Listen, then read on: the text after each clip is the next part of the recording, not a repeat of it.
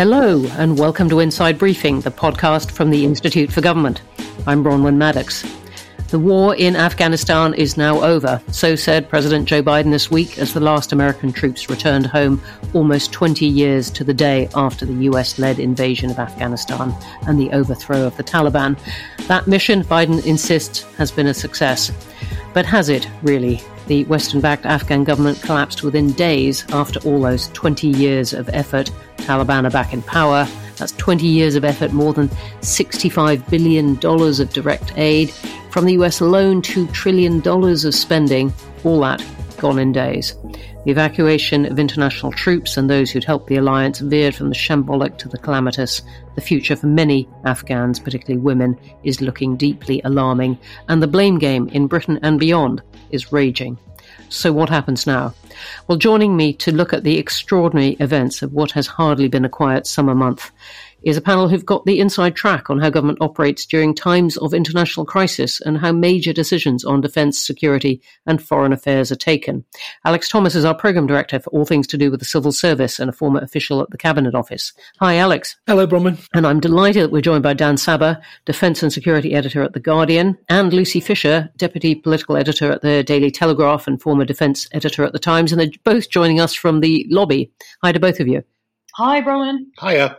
Summers are, as I was saying, as politicians and civil servants hope, a change for a breather, not this one. Loads to talk about. Let's begin by looking at what went wrong and who is to blame. Dan, maybe you can kick it off for us. Joe Biden is obviously defiant. Polls suggest Americans back his decision. Politically, at least for a domestic audience, has he got this right? I, I, think he probably does. Actually, I mean, I mean, fundamentally, this flows from a decisions taken, you know, by Donald Trump and, and by Joe Biden, which was, in Trump's case, was to engage and do a peace deal with the Taliban in February 2020, effectively to sort of effectively say to them, stop, you know, stop attacking us, and and we'll be on a pathway to withdrawal out of the country, and then, well, you know, you guys can take it from there. In effect, hopefully, negotiate some sort of deal with the Afghan government, the Ghani government that we've left behind, and that was something that Joe Biden equally eagerly eagerly stuck to. In the spring of this year, he said that, that the US was going to leave and sort of picked out the sort of symbolic date of 9 11 uh, you know, American public opinion and Biden himself personally sort of tired of this idea of forever wars. It's been a 20 year long engagement in Afghanistan. And I think if you construct it as a conventional war, it feels like an awfully long time to be in a country. And isn't it time we've reached the point where the Afghan government, we can see whether it stands on its own two feet? Once you've taken that decision, though, you know, one can debate that uh, for, for, for, quite some time, and I'm sure we will.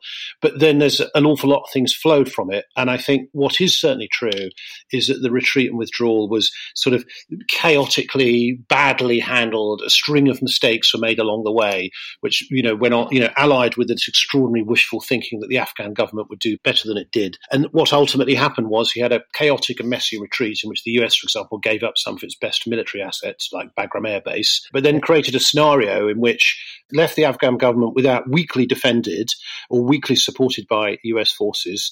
The Taliban swept in with astonishing speed, far faster than anybody thought, and Kabul fell. And that precipitated this massive crisis at the airport, where suddenly thousands of people who had been part of the Western way of life, if you like, and had bought into the US backed government panicked, headed to the airport, and you created this crisis situation at the airport and this emergency evacuation. And, and a lot left behind, as he's been saying. But I, it seems to me you're absolutely right in the way you're describing American uh, political opinion. I'm very struck by how the media, there's been obviously a lot of criticism of the exit itself and whether more people could have been rescued. But there is enormous support for ending the war now, much more than we're hearing over here. We're hearing a lot of criticism of the US over here, but over there, pretty solid public support.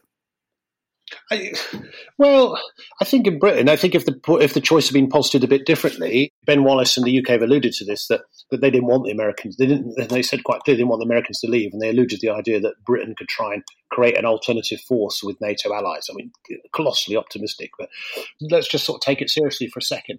That if it got to the point where Britain was going to commit more troops, and that was going to be presented to the British public, I'm not very sure the British public would have gone for that, a sort of deeper military engagement in Afghanistan what, what people wanted to see was an ongoing humanitarian engagement. But that's difficult when the Taliban are taking up arms against you. That's a very good point. So, Lucy, take us to the UK now. And we had Dominic Raab, the Foreign Secretary, up before the Commons Foreign Affairs Committee yesterday in big um, defensive mode. But he said he was, he was blaming British intelligence, others' intelligence, for the central assessment that Kabul was unlikely to fall in two, 2021, um, uh, as well as all kinds of decisions. What did you make of that? Well, uh, I think the particularly instructive uh, thing was Dominic Raab trying to blame military intelligence. And that really speaks to the extraordinary psychodrama between the Foreign Office and the Ministry of Defence that has erupted over the missteps in the handling of this final uh, evacuation stage uh, that, that, Dan's described well. Um, I, I, think that there are, you know, the charge of buck passing um, is only the latest to be levied against Dominic Raab. You know, his woes started when he was found to be on holiday on the beach in Crete uh, on the day that Kabul fell. Latterly emerged that he was not available to take a call that day about evacuation of Afghan interpreters who'd worked with British forces since then, lots of um, you know questions asked about why on earth um, Britain was not prepared for the speed at which the Taliban took over Afghanistan. And to me, one thing that, that's really interested me that I've heard from contacts in military and defense circles is their insistence that, in fact, actually, the raw intelligence was absolutely correct. It did predict that the Taliban coup would be swift, uh, swift and ruthless. But what happened was when that intelligence was fed into the, the machine of analysis and interpretation, as it went up the ladder, something went wildly wrong. and it's been posited to me that, you know, it, it, seems that there was an element of politicization in the interpretation of that intelligence, that people higher up the food chain were unwilling um, to perhaps see themselves or to tell their superiors that the picture was quite so bleak. Alex, what do you make of the blame game that's been going on in Whitehall and played out in the papers for the past week or so about who is to blame? Let's just look at the exit uh, blame game, if you like. Yeah, I think it's pretty extraordinary, actually, partly because it's so unconcealed. It's very common for there to be disputes or tetchiness between government departments, but it's pretty rare for a foreign secretary to be so clearly putting the blame on the Ministry of Defence and to some extent vice versa. I mean, I can only think it's, it's partly come down to confusion of roles and responsibilities on the ground. I mean, uh, has been pointing to sort of different schemes for uh, evacuating Afghan refugees that are run by the MOD and so is there a bit of a confusion about roles there? And then there, obviously there's a kind of brutal political blame game going on. I guess the other dynamic that's that's at play in that is is the military civilian one. Ben Wallace, as Defence Secretary, has placed himself squarely on the sort of side of the military, and most of the public debate in Parliament and elsewhere has been very sort of prominent with military voices in it. And then there's the Foreign Office representing the kind of civilian diplomat, if you like. Of course, it's not not always that straightforward, and the ambassador, uh, Foreign Office official in in Afghanistan, has, has emerged very well from this. But I, I I think it's obviously pretty unedifying. It's almost bound to mean that people are tripping up over each other even before you get onto the uh, politics of it. But I, I, also wonder whether it means that the system as a whole is undervaluing some of the kind of geopolitical, diplomatic, foreign office advice that is coming in and really focusing on the on the, on the military side. That's been much more prominent than, than it might have been in the, in the last few weeks. Or is it indeed, and that's a very good point, is it indeed, though, that the Foreign Office itself might uh, have been undervalued and underinvested in? I mean, if you look at some of the mistakes that have gone into this chaotic exit, or what we seem to see as the mistakes now, um, it looks like a lack of planning over many months. Is that something that we reasonably can hold at the door of the Foreign Office? I think overall you can. The MOD and the military has their role in, in the mission, but the overall sort of presence in Afghanistan, Britain's interest in Afghanistan ultimately comes to the, the Foreign Secretary's door. There's been criticism for uh, many years, a decade or two, about the Foreign Office sort of steadily being uh, hollowed out, victim of Whitehall uh, efficiency rounds and, and, and having less sort of status and reduced expertise sort of related to that. But I was very interested in what Lucy was saying there about the intelligence potentially being watered down. That that has sort of resonances of Iraq and the Chilcot inquiry. But there are two ways that that intelligence might have got diluted. One is a sort of overt politicization, as as Lucy was suggesting. The other is almost a kind of overreaction to some of the post Iraq uh, failures where raw intelligence was treated as too authoritative. Uh, and actually, the, the process, the Joint Intelligence Committee, the process of distilling that evidence and analysing it has, has been given a lot of attention in recent uh, in recent years. So there may be lessons to learn there that that, that, that process isn't working as well as it as it should be. I'd like to come in on that intelligence point actually, and, and, and the points that have been raised because um, I was at a briefing with Sir Nick Carter, the head of the armed forces, sort of about seven weeks ago now, at the beginning of at the beginning of July, and and uh, you know, Lucy talked about politicization. I think it really felt like sort of talk about saying the thing that the bosses and the media want to hear. So really the focus was about at that stage it was about kind of media management about afghanistan. It was everything's going to be all right guys. So what nick carter took us through a number of scenarios for what would happen in afghanistan. And there was his residual oh yeah of course it's possible the taliban might take over scenario it's not that they didn't say it but it was just that they they, they talked up two other scenarios. Return to warlordism was one uh, and the primary scenario which is uh, appeared to be what they believed in. And, and remember nick carter spends a lot of time in afghanistan. He's been a kind of effectively a sort of pmm Boy talked to the government an awful lot, served there, of course. But the primary scenario that Nick Carter's talking about, some sort of negotiated, some sort of negotiated deal, that there would be a negotiated deal between the Ghani government and the Taliban, that they would kind of fight each other to a standstill, and the true mettle of the Afghan army would be seen, and all would be all, all would be sort of okay. This was posited, and Boris Johnson said Boris Johnson echoed this line in the, in the House of Commons that day, which is the last debate on Afghanistan before the crisis and before recess. So you, you really got a case at that level, at the top level level, and, and, you have to ask what happens at these sort of you know National Security Council meetings. But at that level, you know Nick Carter, probably the you know the person in government who's thought to know the most about Afghanistan, is kind of saying exactly what the PM wants slash needs to hear in order to say, let's leave the country, it'll be okay. Thank you very much. Well, just sticking on this theme of what went wrong and who's to blame, Dan, if you take us back to the, the beginning of it, Tony Blair giving Britain's assent for joining this this force uh, to try and rid Afghanistan of uh, of the um, perpetrators of 9/11. And he gave right in the beginning, he gave as one of his reasons for, for going in, not just solidarity, but also doing something about the drugs trade all the, the opium from Afghanistan, the world's largest producer, ending up in um, much of it ending up on Britain's streets. How much do you think mistakes went back to the beginning in that kind of perspective, that kind of ambition? I think there were some people who think in the early phases there were um, once the sort of US and the UK had landed and sort of knocked out the Taliban from Kabul and, and, and sort of won the initial phase of the war, pushed the Taliban back to the margins of the country. I think there are some people who think there might have been perhaps an opportunity for a peace deal to bring the Taliban back into a unity government. That was something that the US president at the time, George W. Bush, was against. You know, that was certainly one idea. I think what then happened was we got dragged into this long period of sort of somewhere between conflict, never ending conflict and nation building. It was sort of sometimes one, sometimes the other, depending a bit on the sort of intensity of the Taliban resistance.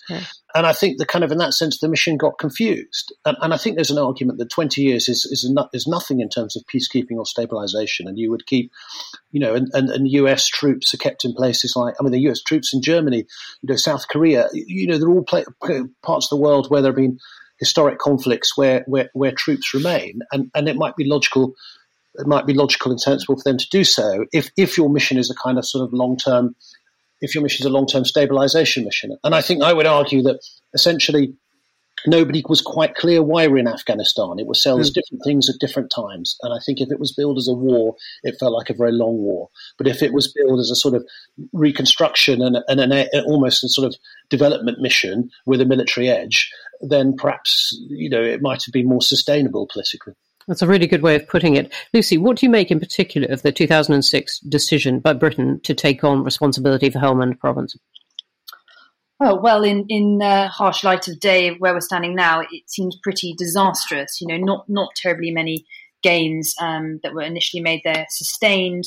You know, a lot of recriminations about the UK sort of choosing which part of the country they take late, so being left with, with Helmand rather than, than taking on an area that the UK might have had a better uh, chance at holding and reforming in a more constructive and long term way. But I think, as Dan says, you know, that the mission was confused. I don't think there's been a kind of strategic clarity that's needed. But it, it's also kind of my view that it's not beyond the the wit of politicians to have successfully reframed it to the public. And I'm thinking mainly of, you know, President Biden I've been sort of disappointed that he seemed to just fall so so easily and happily into into the narrative of forever wars. You know, that was you know the initial framing of Donald Trump. You know, I think that wasn't a necessity. It's something that he decided to go along with, of course, shaped by his own long-standing views on Afghanistan, his views on Vietnam.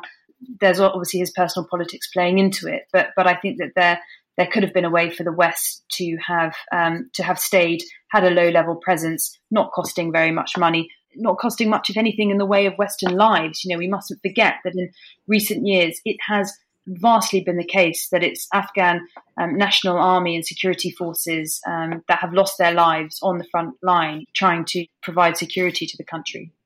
Well, that, that's a point. A, um, a, columnist in the New York Times made this this morning, saying, "Look, um, it may have been no uh, American lives lost, recently, but um, you know, fifteen thousand or so Afghan lives, military lives, have been lost recently, and and it wasn't costless staying there, and easily could have escalated. What do you think? Anything has been achieved in these twenty years? I mean, yeah, 3.6 million girls have had education. Obviously, whether that continues under the Taliban looks severely in doubt, but you can't take away that those those girls have uh, have been educated. There has been a degree of stability in the region, but again, I just you know it's not clear that any of that will be sustained in the long term. You know, and this isn't just a crisis for Afghanistan; it is a crisis potentially for the region.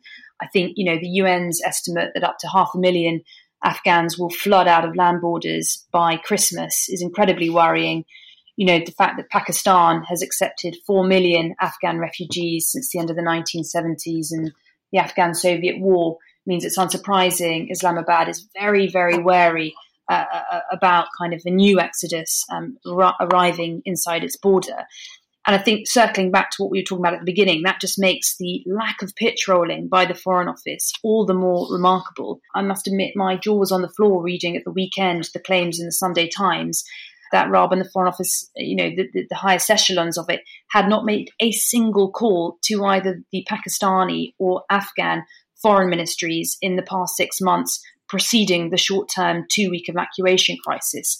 And that was a claim that, that you know wasn't wasn't contradicted by the mm. Foreign Office, so I can only assume mm. was true. Mm. Dan, do you think the world is a safer place now, or is the West specifically safer from terrorism? Well, I think that it is easy to say that, that, that 20 years achieved nothing. And, and, and boy, if I was a veteran of the Afghan campaign, and I really, I, I really feel, really feel for anyone who served in the British forces or other forces in the conflict, because you're asking yourself, what, do, what, you know, my government sent me in to fight and what on earth was it for? You know, there's a sort of strong sense of what might that conflict have been for. Having said that, it was the case for 20 years. You, you know, Al Qaeda was operating out of out of Afghanistan. There were terror training camps in the country. The environment pre 2001 was very different. The space was denied to terror groups. That country was largely, you know, Western controlled and dominated. And so, you know, we've seen what happens when all around, you know, the Middle East and, and parts of Africa, when states collapse, you get ungoverned spaces emerge. We've seen what happened in Syria, Somalia, Yemen, Mali, the Sahel potentially, maybe northern Mozambique. You know, we can see what's happening in all these places. And that's where jihadism can emerge and a, and a certain type of international, not just a local jihadism, which is bad enough, but the kind of international jihadism that threatens the West. So, yes, in one sense, the massive effort in Afghanistan pegged that back, possibly at the cost of other interventions in other places. So, in that sense, it had a value. But the absolutely critical test will be now what, uh, how the Taliban government behaves uh, vis-a-vis the terror groups that might want to operate in this country, in particular ISIS-K or ISIS-KP, the local ISIS affiliate that's operating there, that conducted the, the that took responsibility for the wretched airport attack you mentioned earlier that mm. killed nearly mm. 200 people, including 13 U.S. Marines. This is now an absolutely crucial moment, and I think what is really interesting is how much how strong the diplomatic embrace of the Taliban is at the moment by the U.S. Talk of intelligence sharing. Maybe they'll do mm. drone strikes based on mm. an, an info they get from the Taliban. Britain and other countries now rushing to meet Taliban leaders in the political office in, in, in Qatar through sort of classic back channel routes. So how this develops will be really, really interesting. And this is the crucial point. All right. Well, we'll come on to that in a moment. But Alex, do you think there should be an inquiry in Britain?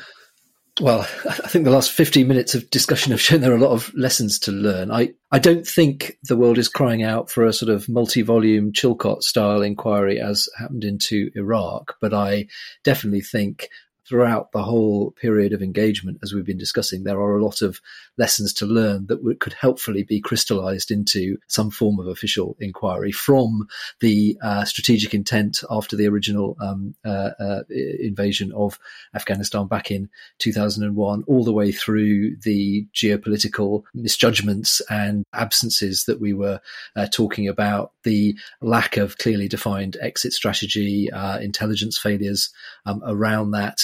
It's, it's going back a, a, a, now, but go back sort of five, ten years, a lot of discussion about how well equipped troops in Afghanistan and, and Iraq were. How do we deal with those sorts of things? And I also think there's something about the, the sort of seductive politician military uh, relationship uh, that, that offers them almost in the moment an escape from some of the complexities of day to day policy making, the uncertainties that we've seen. You know, the memoirs of Blair and Thatcher and, and others illustrate how sort of momentarily attractive those kind of decisions can be. There isn't always a full enough consideration of the long term political and strategic consequences of that, which I think brings us back round to that kind of role of the Foreign Office and really good intelligence and analytical advice about Britain's place in, in the world. So, uh, yes, in some form, and all of those things uh, could and should be covered. All right, so that's a vote for an inquiry, and given there are quite a lot of parliamentarians of that view as well, and quite a lot of former military chiefs, it's very possible that there will be one. Though um, my own view, having seen some of those decisions of military chiefs out in Afghanistan, I think they will also be in the spotlight.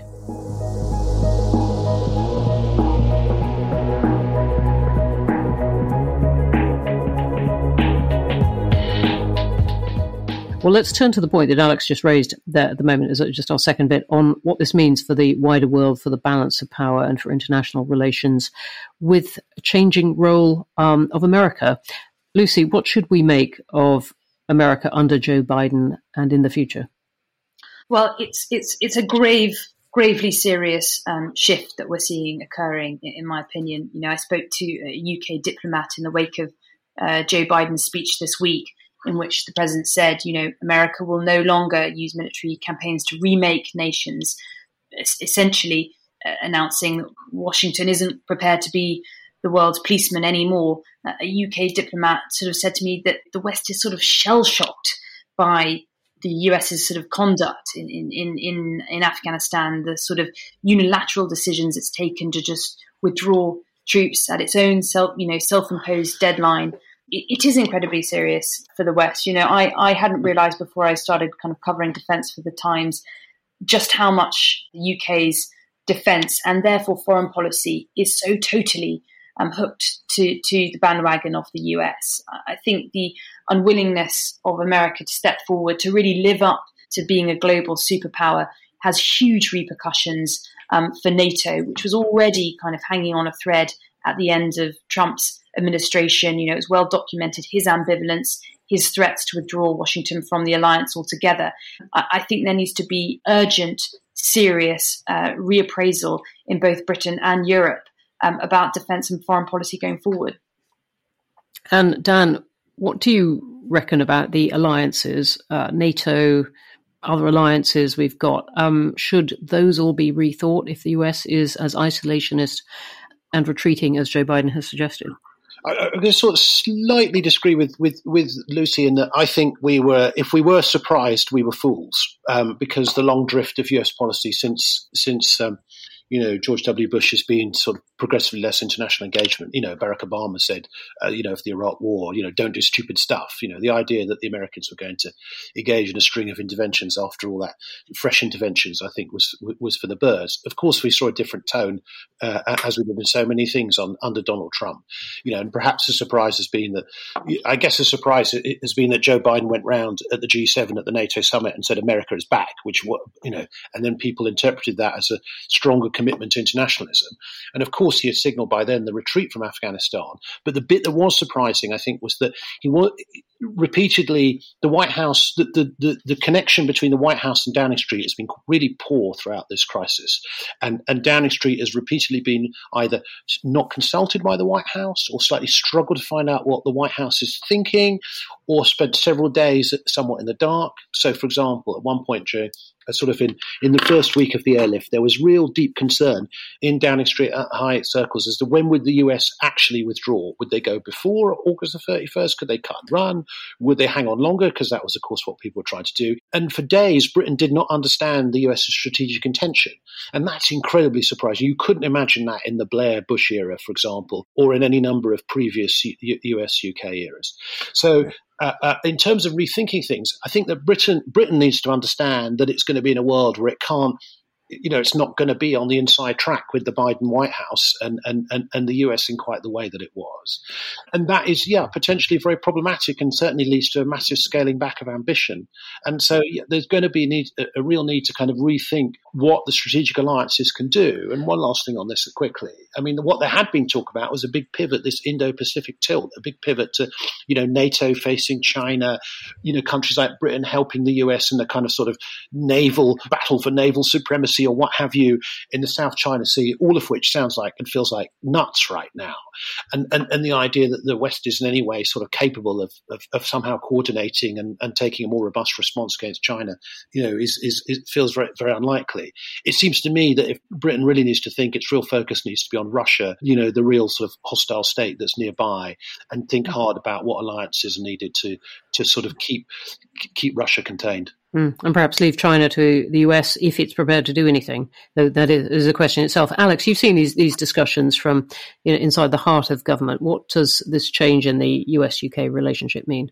Yeah, one as as Dan was uh, and Lucy were talking there, one sort of slightly counterintuitive point on NATO. I wonder actually is you could see the moment in 2001, NATO was uh, sort of uh, desperately searching for a role, and, and after the 9/11 attacks, invoked Article Five, the um, collective defence attack on one is an attack on all moment. You you could see that as a sort of moment of maximum hubris. Uh, NATO has been dealing with the consequences of that ever since. There is a world in which, yes, absolutely, the the US is looking more inward and retreating. But another reading of that might be that it will focus more ruthlessly on its uh, strategic interests and be potentially prepared to make targeted interventions where they're needed. And, and that might include the, the original uh, purpose of NATO uh, to face off against uh, Russia. So I think it, it's potentially quite dynamic and it's not yet clear exactly which, which direction that will go in. On the internal UK US uh, dynamics, it's, you know, it won't surprise uh, anyone to hear that the relationship relationship with Washington absolutely obsesses politicians and senior officials in London. The tea leaves are are, are read in in minute detail.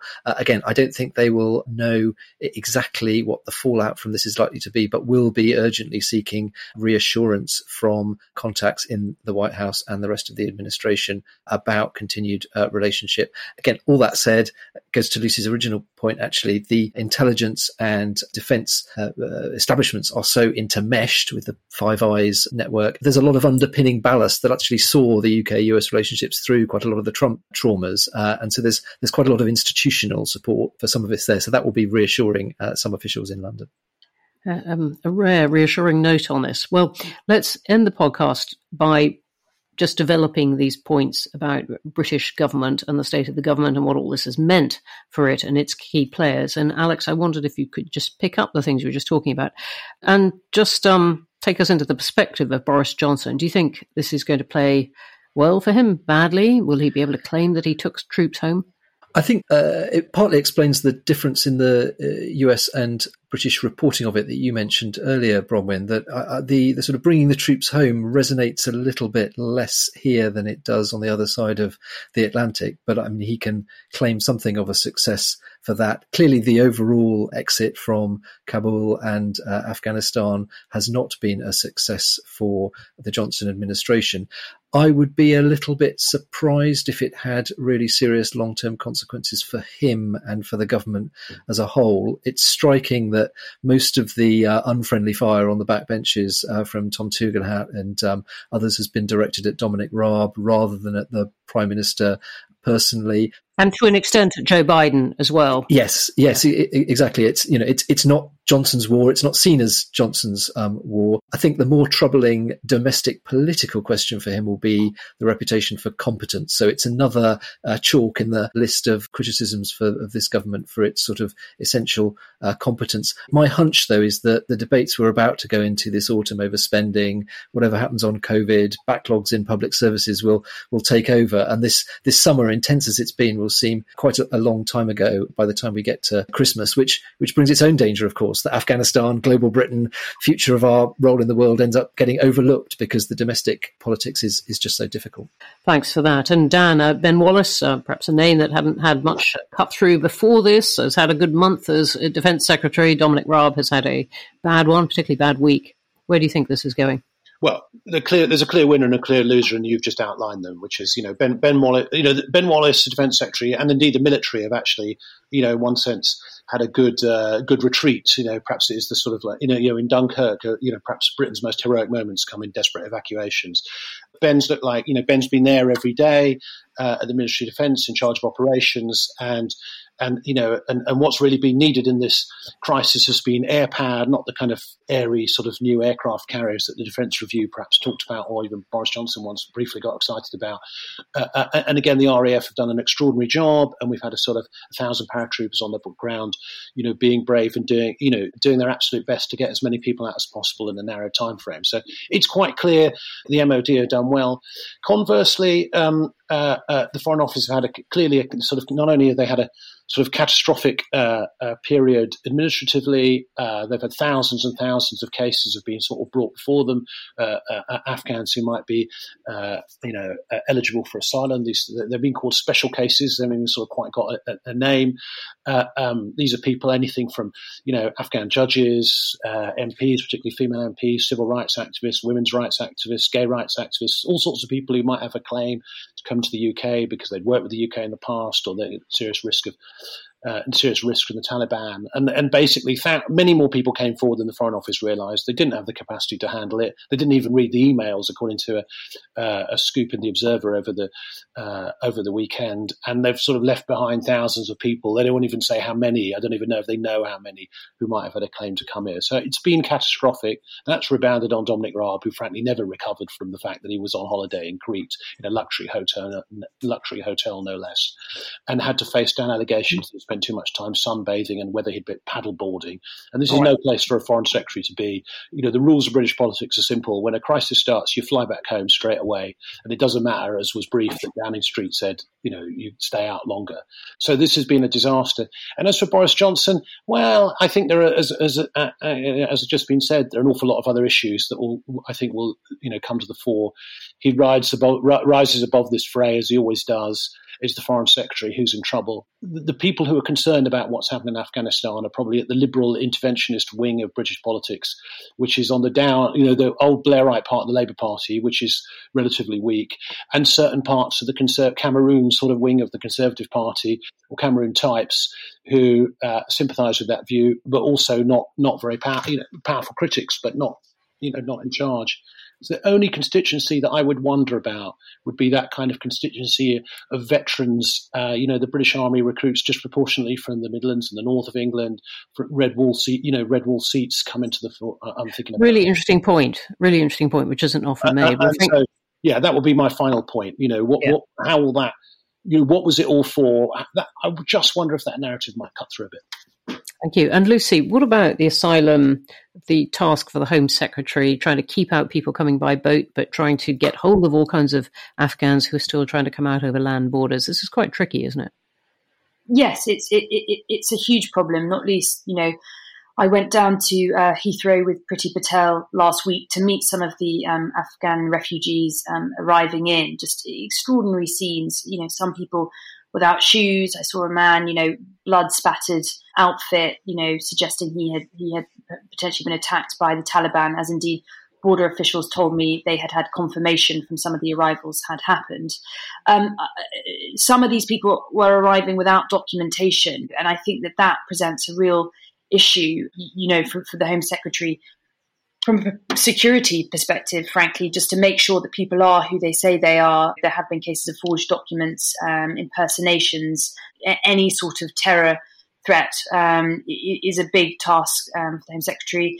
Of course, you know she's fallen under a huge degree of opprobrium, including uh, from the Prime Minister this year for the record numbers uh, of migrants coming across the Channel in small boats.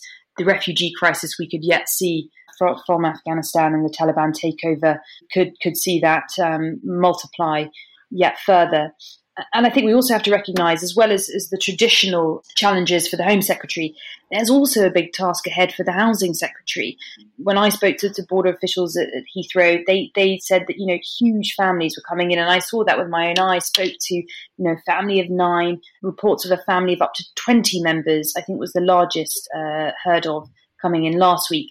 But the challenge for how to resettle such big families when, you know, four, five bedroom council houses and indeed even private rental houses, um, you know, face a nationwide shortage. There are a lot of different fronts on which I think that the government is going to have its work cut out in the months ahead. Great. Well, thank you for making that point, and we'll be following those in the months ahead. But for the moment, that's it for this edition of Inside Briefing. And my huge thanks to Alex Thomas, Dan Sabbagh, and Lucy Fisher. Brilliant to speak to you all. If you like this podcast, do check out our sister podcast, IFG Live. Do head to our website for some fantastic events coming up next week. On Monday, I'll be interviewing Professor Neil Ferguson, an epidemiologist whose name will be, I'm sure, at the front of your minds and has been throughout this coronavirus response. And then on Tuesday, I'm talking to Dame Louise Casey about how the government should rethink its support for the poorest people after the pandemic. You can find out more at instituteforgovernment.org.uk. We've also published uh, quite a few new publications this week, including an assessment of Chancellor Rishi Sunak's tricky autumn decisions. You can read it on our site too. Parliament's back on Monday, or next week. Politics is anything but business as usual. At home, certainly, but sadly for so many, even more so in Afghanistan. Thanks for listening.